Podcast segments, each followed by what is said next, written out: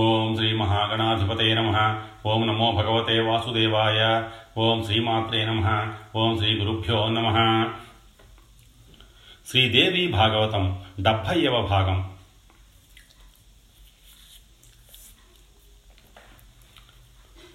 వారణాసిలో విశాలాక్షి, ముఖ నివాసంలో గౌరీ, నైమిసంలో లింగధారిణి, ప్రయాగలో లలిత, గంధమాదనం మీద కాముకి, మానస క్షేత్రంలో కుముద, దక్షిణ క్షేత్రంలో విశ్వకామ, ఉత్తర క్షేత్రంలో విశ్వకామ ప్రపూరిణి, గోమంతంలో గోమతి, మందరంలో కామచారిణి, చైత్రరథంలో మధోత్కట, హస్తినాపురంలో జయంతి, కాన్యకుబ్జంలో మళ్ళీ గౌరీ, మలయాచలం మీద రంభ, ఏకాంబ్రపీఠంలో కీర్తిమతి, విశ్వక్షేత్రంలో విశ్వేశ్వరి, పుష్కర క్షేత్రంలో పురుహూతిక, కేదారంలో సన్మార్గదాయిని, హిమాలయంలో మంద, గోకర్ణంలో భద్రకన్నిక, స్థానేశ్వరంలో భవాని, బిలవక క్షేత్రంలో బిలవపత్రిక, శ్రీశైలంలో మాధవి, భద్రేశ్వరంలో భద్ర, వరాహశైలం మీద జయ, కమలాలయంలో కమల, రుద్రకోటిలో రుద్రాణి, కాలంజర క్షేత్రంలో కాళి, శాలగ్రామంలో మహాదేవి, శివలింగ క్షేత్రంలో జల జలప్రియ, మహాలింగంలో కపిల, మాకోట క్షేత్రంలో ముకుటేశ్వరి, మాయాపురిలో కుమారి, సంతాన క్షేత్రంలో లలితాంబిక, గయా క్షేత్రంలో మంగళాదేవి, పురుషోత్తమపురంలో విమలాదేవి, సహస్రాక్షంలో ఉత్పలాక్షి, హిరణ్యాక్షంలో మహో మహోత్పల, విశాఖాక్షేత్రంలో అమోఘాక్షి, పుండ్రవర్ధనంలో పాడల, సుపార్శ్వంలో నారాయణి, త్రికూటంలో రుద్రసుందరి, విపుల క్షేత్రంలో విపులాదేవి, మలయాచలం మీద కళ్యాణి, సహ్యాద్రి మీద ఏకవైర, హరిశ్చంద్ర క్షేత్రంలో చంద్రిక, రామతీర్థంలో రమణ, యమునలో మృగావతి, కోటతీర్థంలో కోటవి, మాధవవనంలో సుగంధ, గోదావరిలో త్రిసంధ్య, గంగాతీరంలో రతిప్రియ, శివకుండంలో సుభానంద, దేవికాతటంలో నందినీదేవి, ద్వారవతిలో రుక్మిణి, బృందావనంలో రాధ, మధురలో దేవకి, పాతాళంలో పరమేశ్వరి, చిత్రకూటంలో సీత, వింధ్యపర్వతం మీద వింధ్యవాసిని, కరవీర దేశంలో మహాలక్ష్మి, వినాయక క్షేత్రంలో ఉమాదేవి, వైద్యనాథంలో ఆరోగ్య, మహాకాళక్షేత్రంలో మహేశ్వరి, ఉష్ణతీర్థంలో అభయ, వింధ్యపర్వత సానువుల్లో నితంబ, మాండవ్యంలో మాండవి, మహేశ్వరపురంలో స్వాహాదేవి, చగలండ భూమిలో ప్రచండ, అమరకంటకంలో చండిక, సోమేశ్వరంలో వరారోహ, ప్రభాసతీర్థంలో పుష్కరావతి, సరస్వతిలో దేవమాత, తటంలో పారావారాదేవి, మహాలయంలో మహాభాగ, పయోష్ణిలో పింగళేశ్వరి, కృతశౌచంలో సింహిక, కార్తీకంలో అతిశాంకరి, ఉత్పలావర్తకంలో లోలాదేవి, సోణ సంగమ క్షేత్రంలో సుభద్ర, సిద్ధవనంలో లక్ష్మీమాత, భరతాశ్రమంలో అనంగ, జాలంధరంలో విశ్వముఖి, కిష్కింధ పర్వతం మీద తారాదేవి, దేవదారువనంలో పుష్టి, కాశ్మీరంలో మేధాదేవి, హిమాద్రిలో భీమాదేవి, తుష్టి విశ్వేశ్వరి కూడా ఆ పర్వతాలలోనే, కపాలమోతన కపాలమోచన క్షేత్రంలో శుద్ధి, కాయావరోహణంలో మాత, శంఖోద్ధారంలో ధరాదేవి, పిండాకారంలో ధృతి, చంద్రభాగా తీర్థంలో కళాదేవి, అచ్చోదంలో శివధారిణి, వే వేణాక్షేత్రంలో అమృతాదేవి, బదరీక్షేత్రంలో ఊర్వశి, ఉత్తర కురుక్షేత్రంలో ఓషధి, కుశద్వీపంలో కుశోదక, హేమకూటంలో మన్మథ, కుముద క్షేత్రంలో సత్యవాదిని, అశ్వత్థంలో వందనీయ, వైశ్రవణంలో నిధి, వేదవదనంలో గాయత్రి, శివసన్నిధిలో పార్వతి, దేవలోకంలో ఇంద్రాణి, బ్రహ్మవదనంలో సరస్వతి, సూర్యబింబంలో ప్రభ, మాతలలో వైష్ణవీమాత, సుతలలో అరుంధతి, స్త్రీలలో తిలోత్తమ, చిత్తంలో బ్రహ్మకళ, శరీరధారులందరిలోనూ శక్తిరూపిణి. ఇవి నూట ఎనిమిది పీఠాలు, సతీదేవి అంగభూతాలు. వీటన్నింటా పరమేశ్వరుడు పరాశక్తితో కలిసి సన్నిధి చేసి ఉంటాడు. వీటిని స్మరించిన, వీటిని గురించి విన్న భక్తులకు పాపాలన్నీ తొలగిపోయి ముక్తి లభిస్తుంది. తీర్థయాత్రగా బయలుదేరి వీటిని సందర్శించి ఆయా క్షేత్రాలలో పితృదేవతలకు తర్పణ శ్రాద్ధ విధులు నిర్వహించడం ఉత్తమోత్తమం. దేవీ పూజలు చేసి అమ్మవారికి క్షమాపణలు ఎప్పటికప్పుడు చెప్పుకుంటే సద్గతులు కలుగుతాయి. సువాసిని పూజలు, కుమారీ పూజలు, వటు పూజలు నిర్వహించి అన్నసంతర్పణలు చేస్తే ఇక్కడ విశేష ఫలితాలు లభిస్తాయి. ఈ క్షేత్రాలలో నివసిస్తున్న సర్వ ప్రాణికోటి ఉత్తమాధమ భేదాలు లేకుండా అందరూ దేవీ స్వరూపాలే, అన్నీ పూజనీయాలే.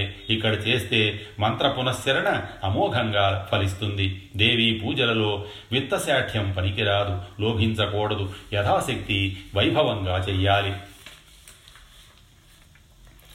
నూట ఎనిమిది శక్తిపీఠాలను దర్శించి భక్తి తత్పరుడై ఆయా విధులను నిర్వహించిన వారి పితృదేవతలు సహస్రకల్ప పర్యంతం బ్రహ్మలోకంలో నివసిస్తారు. పూజించిన వారు జ్ఞానులై భవాంబుధిని దాటి ముక్తిని పొందుతారు. మణిద్వీపంలో దేవీ సన్నిధిని నివసిస్తారు. ఈ అష్టోత్తర శతనామాలను జపించిన, లిఖించిన లిఖించిన పుస్తకాన్ని ఇంటిలో ఉంచుకున్న దుష్టగ్రహ పీడలన్నీ తొలగిపోతాయి. పున్నమి నాటి సముద్రంలా సౌభాగ్య సంపదలు వర్ధిల్లుతాయి. వారికి ఇంకా అసాధ్యమంటూ ఏమీ ఉండదు.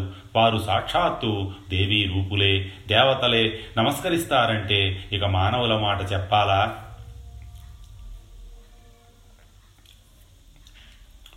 నమంతి దేవతాస్తం వై దేవీ రూపో హి సస్మృతః సర్వదా పూజ్యతే దేవైః కిం పునర్మనుజోత్తమైః. శ్రాద్ధకాలంలో ఈ అష్టోత్తర శతనామాలను జపిస్తే పితృదేవతలు సంతృప్తి చెందుతారు, ఉత్తమగతిని పొందుతారు. జనమేజయ, ఇవి సాక్షాత్తుగా ముక్తి క్షేత్రాలు, సంవిన్మయాలు, సిద్ధపీఠాలు. మతిమంతులు వీటిని తప్పక సేవించాలి. అతి గుహ్యమైన విషయం నీకు చెప్పాను, ఇంకా ఏమి వినాలనుకుంటున్నావో చెప్పు అన్నాడు వ్యాసుడు. వ్యాస మహర్షి, హిమవంతుని ఇంటిలో ఆ దివ్య తేజస్సు ఆవిర్భవించింది అన్నావు. అది మరికొంచెం విస్తారంగా చెప్పు. శక్తి కథామృతాన్ని గ్రోలడంలో ఎవరైనా ఎంతకైనా తృప్తి చెందుతారా? ఇంకా ఇంకా వినాలనే ఉంటుంది కనుక పార్వతీ జనన గాథను మరింత వివరించని జనమేజయుడు అభ్యర్థించాడు. వ్యాసుడు సంతోషించి చెప్పనారంభించాడు. జనమేజయ, నువ్వు ధన్యుడివి, కృతకృత్యుడివి, మహాత్ముల చేతి కింద నలిగినవాడివి. మహాదేవి పట్ల నిర్వ్యాజమైన భక్తి నీకు కుదురుతుంది. అదృష్టవంతుడివి. తరువాత కథ చెబుతున్నాను, ఆలకించు. తారకాసుర విజృంభణ. సతీ వియోగంతో భ్రాంతచిత్తుడైన శివుడు దేశమంతటా సంచరించి సంచరించి ఒకానొక దివ్యస్థలంలో తపస్సుకి ఉపక్రమించాడు. ప్రాపంచిక దృష్టిని పూర్తిగా విడనాడి సమాధి వహించి స్థిరచిత్తంతో మహాదేవిని ఉపాసించాడు. ఆమె రూపాన్నే ఛానిస్తూ, ఆమె నామాన్నే జపిస్తూ కాలం గడిపాడు. సతీదేవి వెళ్ళిపోవడంతో ముల్లోకాలు సౌభాగ్యరహితాలయ్యాయి. చరాచర జగత్తంతా శక్తిహీనమైపోయింది. ప్రాణికోటికి ఆనందమనేదే లేకుండా పోయింది. సర్వలోకులు ఉదాసీనులై చింతా జర్జరితులయ్యారు. అందరినీ దుఃఖం ఆవరించింది. రోగగ్రస్తులయ్యారు. గ్రహాలు, గ్రహాది దేవతలు ఒక నియతి లేకుండా వర్తించడం మొదలయ్యింది. ఇదే తరుణంలో తారకాసురుడు బ్రహ్మదేవుడిచ్చిన వరాలతో గర్వించి ముల్లోకాలకు నాయకుడయ్యాడు. ప్రజాకంటకుడుగా మారిపోయాడు. శివుడికి ఔరసుడుగా జన్మించిన పుత్రుడు మాత్రమే తారకాసురుణ్ణి సంహరించగలడని దేవతలంతా నిర్ధారించారు. శివుడికి అటువంటి పుత్రుడు లేడు అని తెలుసుకున్న తారకుడు మరీ విజృంభించి దేవతలను హింసించాడు. దిక్కుతోచని దేవతలు చెట్టుకొకరు పుట్టకొకరుగా పారిపోయారు. శివుడికి ప్రస్తుతం ఇల్లాలే లేదు, మరింక పుత్రుడేమిటి? ఈ కష్టాల నుంచి గట్టెక్కేది ఎలాగా అని దేవతలంతా విచారంలో మునిగిపోయారు. మన దృష్టం దురదృష్టం ఇలా ఉంది. శ్రీ మహావిష్ణువును ఆశ్రయిద్దాం, ఆయన ఏదైనా ఉపాయం చెబుతాడని దేవతలంతా కూడబలుక్కుని వైకుంఠానికి వెళ్ళారు. మొరపెట్టుకున్నారు. శ్రీహరి వారినందరినీ ఊరడించి, దేవతలారా చింతించకండి, మన కోరికలు తీర్చడానికి కల్పవృక్షం శ్రీమ శ్రీమన్ మహాదేవి, మణిద్వీపాధివాసిని జగన్మాత. మనం చేసిన అపరాధాల వల్లనే మహాదేవి ఇలా ఉపేక్షించి ఊరుకుంది. మనకు బుద్ధి రావడం కోసం ఇలా శిక్షించింది. లాలన చేసిన తాడన చేసిన తల్లికే తగును. అయితే ఏ తల్లికి బిడ్డ మీద నిజమైన కోపం ఉండదు. దోషాలను తొలగించడానికి కోపం అభినయిస్తుంది అంతే. మాటిమాటికి బిడ్డడు అపరాధాలు చేస్తూనే ఉంటాడు. అయినా తల్లి గనక క్షమిస్తుంది, మరి ఇంకెవరూ క్షమించరు. అపరాధో భవత్యేవ తన యస్య పదే పదే కోపరః సహతే లోకే కేవలం మాతరం వినా. అందుచేత దేవతలారా, మీరందరూ ఆ పరాంబికను శరణు వేడండి, ఇక ఆలస్యం చెయ్యకండి. నిర్వ్యాజ కృపాసింధువు జగదీశ్వరి మిమ్మల్ని కాపాడుతుంది, రాక్షసపీడ తొలగిస్తుంది అని ఊరడించి దేవతలనందరినీ వెంటబెట్టుకొని లక్ష్మీ సహితుడై శ్రీహరి హిమవత్ పర్వతానికి బయలుదేరాడు. అక్కడ దేవతలు ప్రశాంత ప్రదేశాలను చూసుకొని అంబా మంత్రాన్ని పురస్చరణ చేస్తూ అంబాయజ్ఞాలను దీక్షా దక్షతలతో నిర్వహించారు. కొందరు నామపారాయణ, కొందరు సూక్తపారాయణ, కొందరు మంత్రపారాయణ యథావిధిగా చేశారు. న్యాసపరాయణులు, అంతర్యాగపరాయణులు, హృల్లేఖా పూజా పరాయణులు అయ్యారు మరికొందరు. కొన్ని సంవత్సరాల పాటు ఇవి సాగాయి. జగన్మాత ఆవిర్భావం. చైత్రమాసం నవమి భృగువాసరాన దేవతల ఎదుట ఒక మహాతేజస్సు ఆవిర్భవించింది. దానికి నాలుగు వైపులా నాలుగు వేదాలు స్తుతిస్తున్నాయి. కోటి సూర్య ప్రతీకాశంగా ఉండి కోటి చంద్ర ప్రకాశంగా చల్లదనం విరజిమ్ముతోంది. కోటి మెరుపులు ఒక్కసారి మెరిసినట్టుగా అరుణకాంతులను వెదజల్లుతోంది. పైన గాని ప్రక్కన గాని మధ్యలో కానీ పల్చబారలేదు. ఆద్యంతాలు లేవు, కరచరణాద్యవయవాలు లేవు.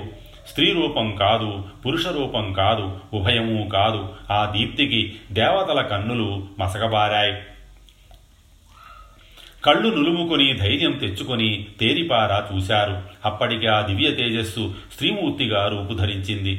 రాశీభూత సౌందర్యం, కుమారి నవయౌవన తామర మొగ్గలను పరిహసిస్తున్న పేన కుచద్వంద్వం, చిరుమువ్వల సవ్వడి చేస్తున్న మొలనూలు, మంజీరాలు, బంగారు కేయూరాలు, అంగదాలు, కంఠాభరణాలు, రత్నరాసులు పొదిగిన కంఠపట్టిక, చిన్న మొగలిరేకును ముడుచుకున్న కొప్పు, విశాలమైన కటి ప్రదేశం, పొట్ట మీద సన్నని నూగారు, కప్పురపు తాంబూలంతో ఎరుపెక్కి సువాసనలు విరజిమ్ముతున్న నోరు, మెరసిపోతున్న బంగారు లోలకులతో తడుకులీనుతున్న నున్నని చెక్కీళ్ళు, అష్టమినాటి చంద్రరేఖ లాంటి నుదురు, దట్టమైన కనుబొమలు, ఎర్ర కలువల్లాంటి నేత్రాలు, కొనదేరిన ఎత్తైన ముక్కు, మధురాధరం, మల్లెమొగ్గల్లాంటి పలువరుస, ముత్యాల దండలు, రత్న కిరీటం, చెవికి అలంకరించుకున్న ఇంద్రరేఖ, జడలో మల్లిక మాలతి పుష్పాల దండ, నుదుట మూడవ కన్ను ఎర్రని కుంకుమ బొట్టు, పాశాంకుశ వరదాభయ హస్తాలు, ఎర్రని చీర కట్టుకుని దానిమ్మ పువ్వు రంగులో ధగధగలాడుతున్న జగన్మాత, సర్వశృంగార వేషాఢ్య, సర్వదేవన మస్కృత సర్వదేవ నమస్కృత, సర్వశాపూరిక, సర్వమాత, సర్వమోహిని ప్రసన్నురాలై చిరునవ్వులు చిందిస్తోంది. అవ్యాజ కరుణామూర్తి. దేవతలందరూ ఎక్కడి వాళ్ళు అక్కడ సాష్టాంగపడ్డారు. ఆనంద బాష్పాలు అడ్డుపడి చూడలేకపోతున్నారు. గొంతు విప్పి మాట్లాడలేకపోతున్నారు. కొంతసేపటికి తేరుకొని మళ్ళీ ధైర్యం కూడగట్టుకొని జగదంబికను స్తుతించారు.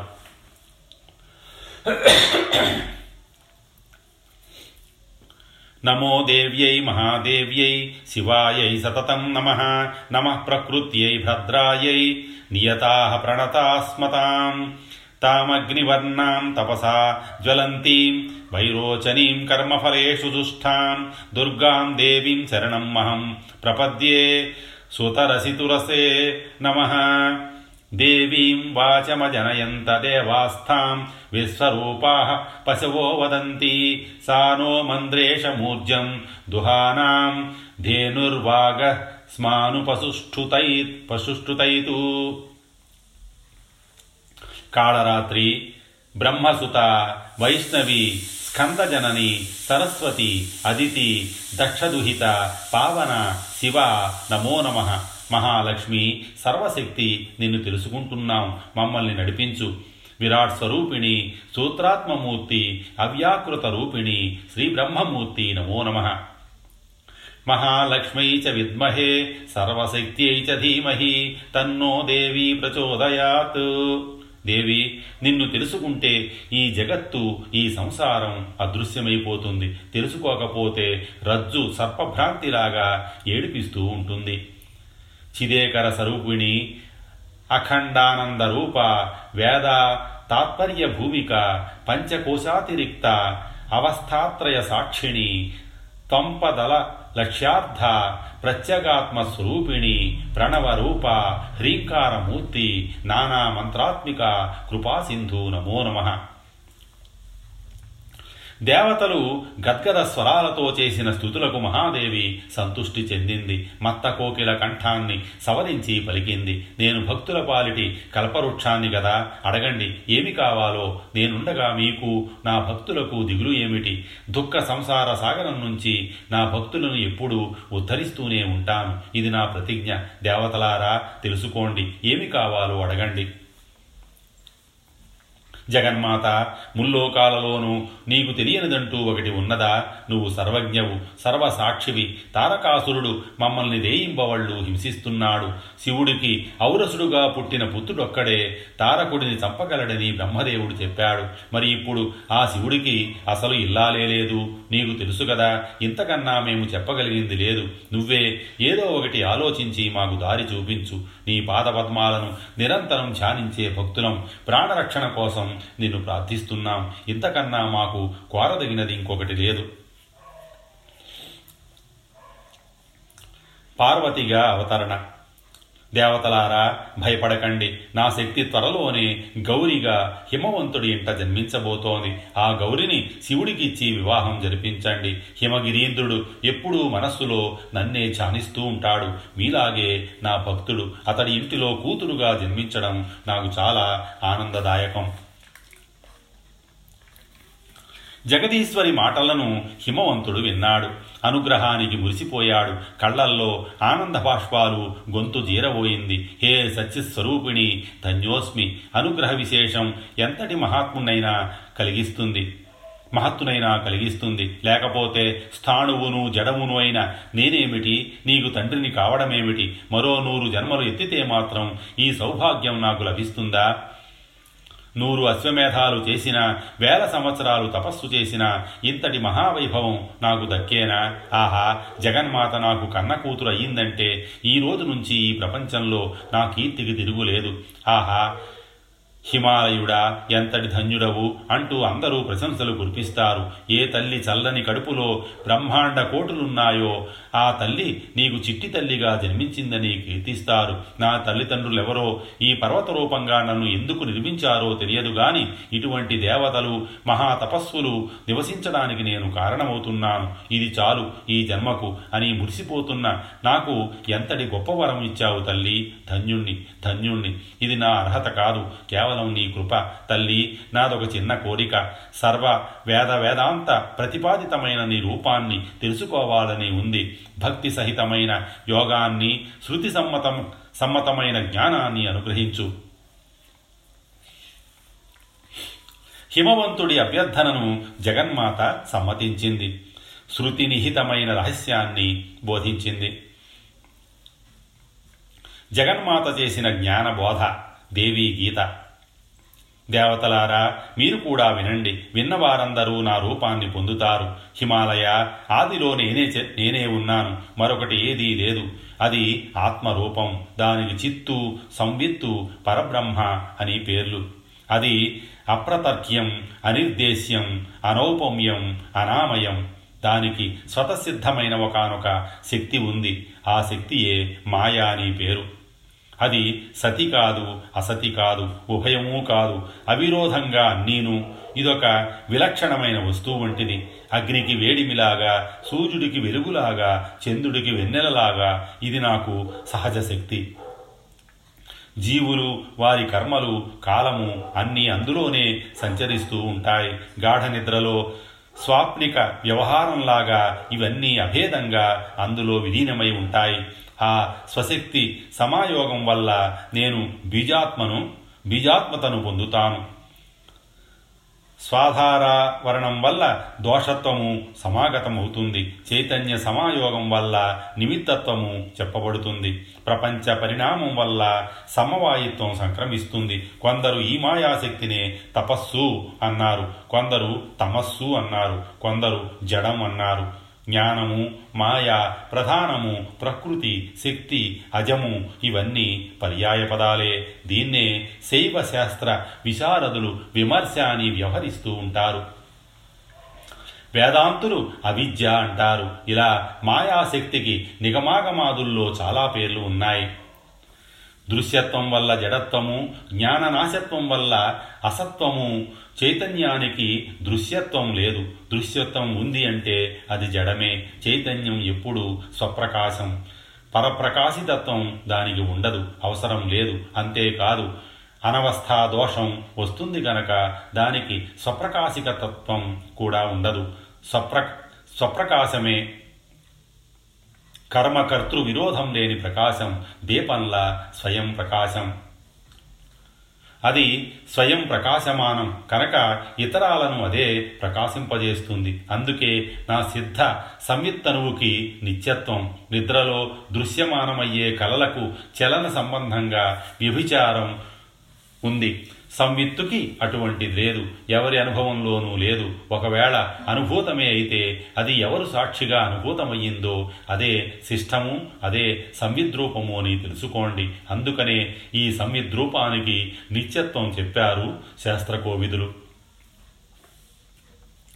అత్యంత ప్రేమాస్పదత్వం వల్ల దీనికి అంటే సంవిత్తుకి ఆనంద రూపత్వం. ఏ తదితరమంతా మిథ్య గనక దీని అసంగత్వం స్పష్టమే. ఇది అపరిచ్ఛిన్నం, కేవలం జ్ఞానం, ఆత్మధర్మం కాదు. అలా అన్నామంటే ఆత్మకు జడత్వం వచ్చి పడుతుంది. జ్ఞానానికి జడశేషత్వం కన్నది కాదు, విన్నది కాదు, అసంభవం. అలాగే చిద్ధర్మం అనడానికి వీలు లేదు. చిత్తు కేవలం అభిన్నం. అందుచేత ఆత్మ అనేది జ్ఞానరూపం, సుఖరూపం. అది సత్యం, పూర్ణం, అసంగం, ద్వైతజాల వివర్జితం. సంస్కారజన్యమైన కామకర్మ కాల విపాకాదులన్నీ మాయ వల్ల ఆవిర్భవిస్తూ ఉంటాయి. అవివేకము, అవిద్య, అబుద్ధి అనబడే మాయ వల్లనే వీటి సృజన జరుగుతూ ఉంటుంది. పర్వతరాజా, ఇది నా అలౌకిక రూపం, అవ్యాకృతం, అవ్యగ్రం, మాయా సబలితం. దీన్నే సర్వకారణ కారణంగా శాస్త్రాలు ఉద్ఘోషిస్తున్నాయి. ఇది అన్ని తత్వాలకు ఆదితత్వం, సచ్చిదానంద రూపం, సర్వకర్మ ఘనీభూతము. ఇచ్ఛా, జ్ఞాన, క్రియా, శ్రేయము, హిరీంకార మంత్రవాచ్యము అయిన నా ఆదితత్వాన్ని నీకు ఉపదేశించాను. దాని నుంచే శబ్ద తన్మాత్ర రూపకమైన ఆకాశం ఆవిర్భవించింది. ఆకాశం నుంచి స్పర్శాత్మకమైన వాయువు, వాయువు నుంచి రూప గుణకమైన అగ్ని, అగ్ని నుంచి రసగుణకమైన జలం, జలం నుంచి గంధగుణకమైన పృథివీ ఆవిర్భవించాయి. వీటిలో ఆకాశం కేవల శబ్దగుణకమైతే వాయువు శబ్దస్పర్శ గుణకం, అగ్ని శబ్ద స్పర్శ రూప గుణాన్వితం, జలమేమో శబ్ద స్పర్శ రూప రస గుణాన్వితం. పృథివీకి శబ్ద స్పర్శ రూప రసగంధాలు ఐదు ఉంటాయి.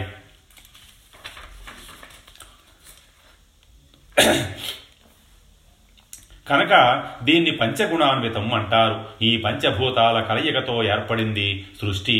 దీన్నే మహస్సూత్రం అంటారు, లింగము అని కూడా అంటారు. ఇది సర్వభూతాత్మకం.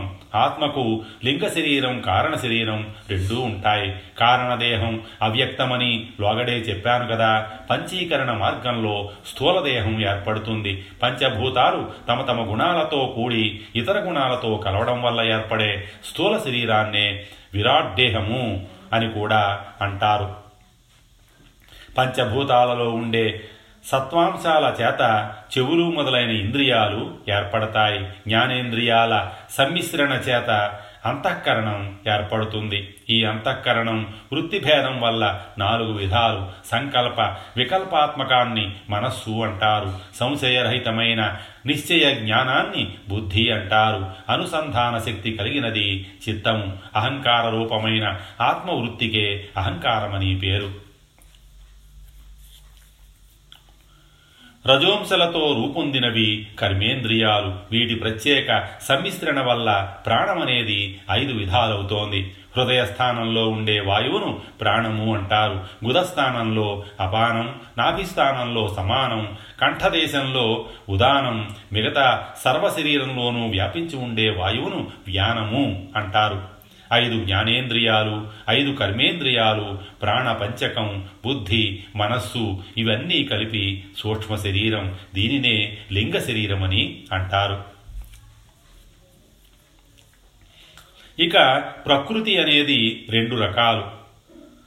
సత్వాత్మక ప్రకృతినే మాయా అంటారు. ఇది అవిద్యాగుణ మిశ్రితమై ఉంటుంది. స్వాశ్రయాన్ని కాపాడుకునే గుణం వల్ల దీనికి పేరు వచ్చింది. దీనిలో ఈశ్వరుడు ప్రతిబింబిస్తాడు. ఇతడు స్వాశ్రయ జ్ఞానవంతుడు, సర్వజ్ఞుడు, సర్వకర్త, సర్వాసుగ్రహ కా సర్వానుగ్రహ కారకుడు. అవిద్యలో ఉండే ప్రతిబింబమే జీవుడు. ఇతడు సర్వదుఃఖాశ్రయుడు. అవిద్యలో మునిగిన ఈ జీవేశ్వరులకు శరీరత్రయం ఉంది. దేహత్రయాభిమానం వల్ల నామత్రయం ఏర్పడింది. కారణ శరీరాత్మకుణ్ణి ప్రాజ్ఞుడు అని, సూక్ష్మ లింగ శరీరాత్మకుణ్ణి తైజసుడు అని, స్థూల శరీరాత్మకుణ్ణి విశ్వడు అని అంటారు. ఈశ సూత్ర విరాట్ పదావాచ్యుడైన జీవుడు సృష్టి రూపుడు, ఈశ్వరుడు సమష్టి రూపుడు. ఆ సర్వేశ్వరుడు జీవానుగ్రహ కాంక్షతో సర్వభోగాశ్రయంగా విశ్వాన్ని సృష్టిస్తాడు. అతడిగా శక్తిని ఇచ్చేది నేనే, ఆ ప్రేరణ కలిగించేది నేనే. హిమగిరీంద్ర, ఈ చరాచర జగత్తంతా నా మాయాశక్తికి అధీనమే. పరమార్థతః వాస్తవం చెప్పాలంటే నాకంటే మాయ వేరుగా లేదు. నేనే మాయ. వ్యవహారంలో మాత్రం మాయని, విద్యని వేరువేరుగా చెబుతుంటారు. తత్వదృష్టిలో ఈ భేదం లేదు. ఉన్నది కేవలం నా తత్వమే. సర్వ జగత్తును సృష్టించి మాయా కర్మాది సహితనై అందులోకి నేను ప్రాణ పురస్సరంగా ప్రవేశిస్తాను. లోకాం తరగతి మొదలైనవన్నీ నా మాయా భేదాలే. ఘటాకాశాదుల్లాగా నేను ఉపాధి భేదాలకు అతీతంగా ఉంటాను.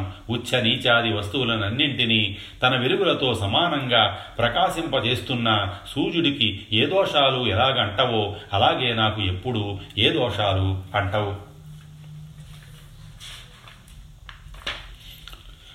ప్రాళేయాచల, బుద్ధ్యాది కర్తృత్వాన్ని కొందరు నాకు ఆపాదిస్తారు. మరికొందరు ఆత్మని, ఇంకొందరు కర్మని నాకు పేర్లు పెడతారు. ఇదంతా మాయాభేదం వల్ల ఏర్పడిన అజ్ఞాన భేదం తప్ప మరింకేమీ కాదు. అసలు జీవేశ్వర విభాగ కల్పనమే మాయ. ఘటాకాశ మహాకాశ కల్పన వంటిదే ఇదీను. ఇలాంటిదే జీవాత్మ పరమాత్మ విభాగం కూడా. జీవబహుత్వం మాయ వల్ల ఏర్పడేదే తప్ప స్వతసిద్ధం కానే కాదు. ఈశ్వర బహుత్వము మాయయే. ఆ మాయ దేహేంద్రియాది సంఘాత భేదభేదిత. జీవభేద కల్పనకు అవిద్యా హేతువు. గుణాలు వాసనాభేద భేదితాలు సారాంశంగా చెబుతున్నాను. ఏ భేద కల్పనకైనా హేతువు కేవలం మాయ, మరొకటి కానే కాదు. సృష్టి అంతా నాలో వాతప్రోతంగా ఇమిడి ఉంటుంది. ఈశ్వరత్వం నాదే. సూత్రాత్మ, విరాడాత్మ నేనే. బ్రహ్మ, విష్ణు, మహేశ్వరులు, వాణి, లక్ష్మి, పార్వతులు, సూర్య, చంద్ర, తారకాదులు అన్నీ నేనే. పశుపక్షి రూపాలు నావే. చండాలుడు నేనే, తస్కరుడు నేనే, బోయవాడు నేనే. సత్కర్మలు, దుష్కర్మలు, క్రూరకర్మలు అన్నీ నేనే.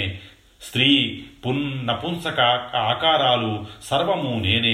సందేహం లేదు. కన్నది కానీ విన్నది కానీ ఏ వస్తువునైనా సరే లోపల బయట అంతా వ్యాపించి ఉన్నది.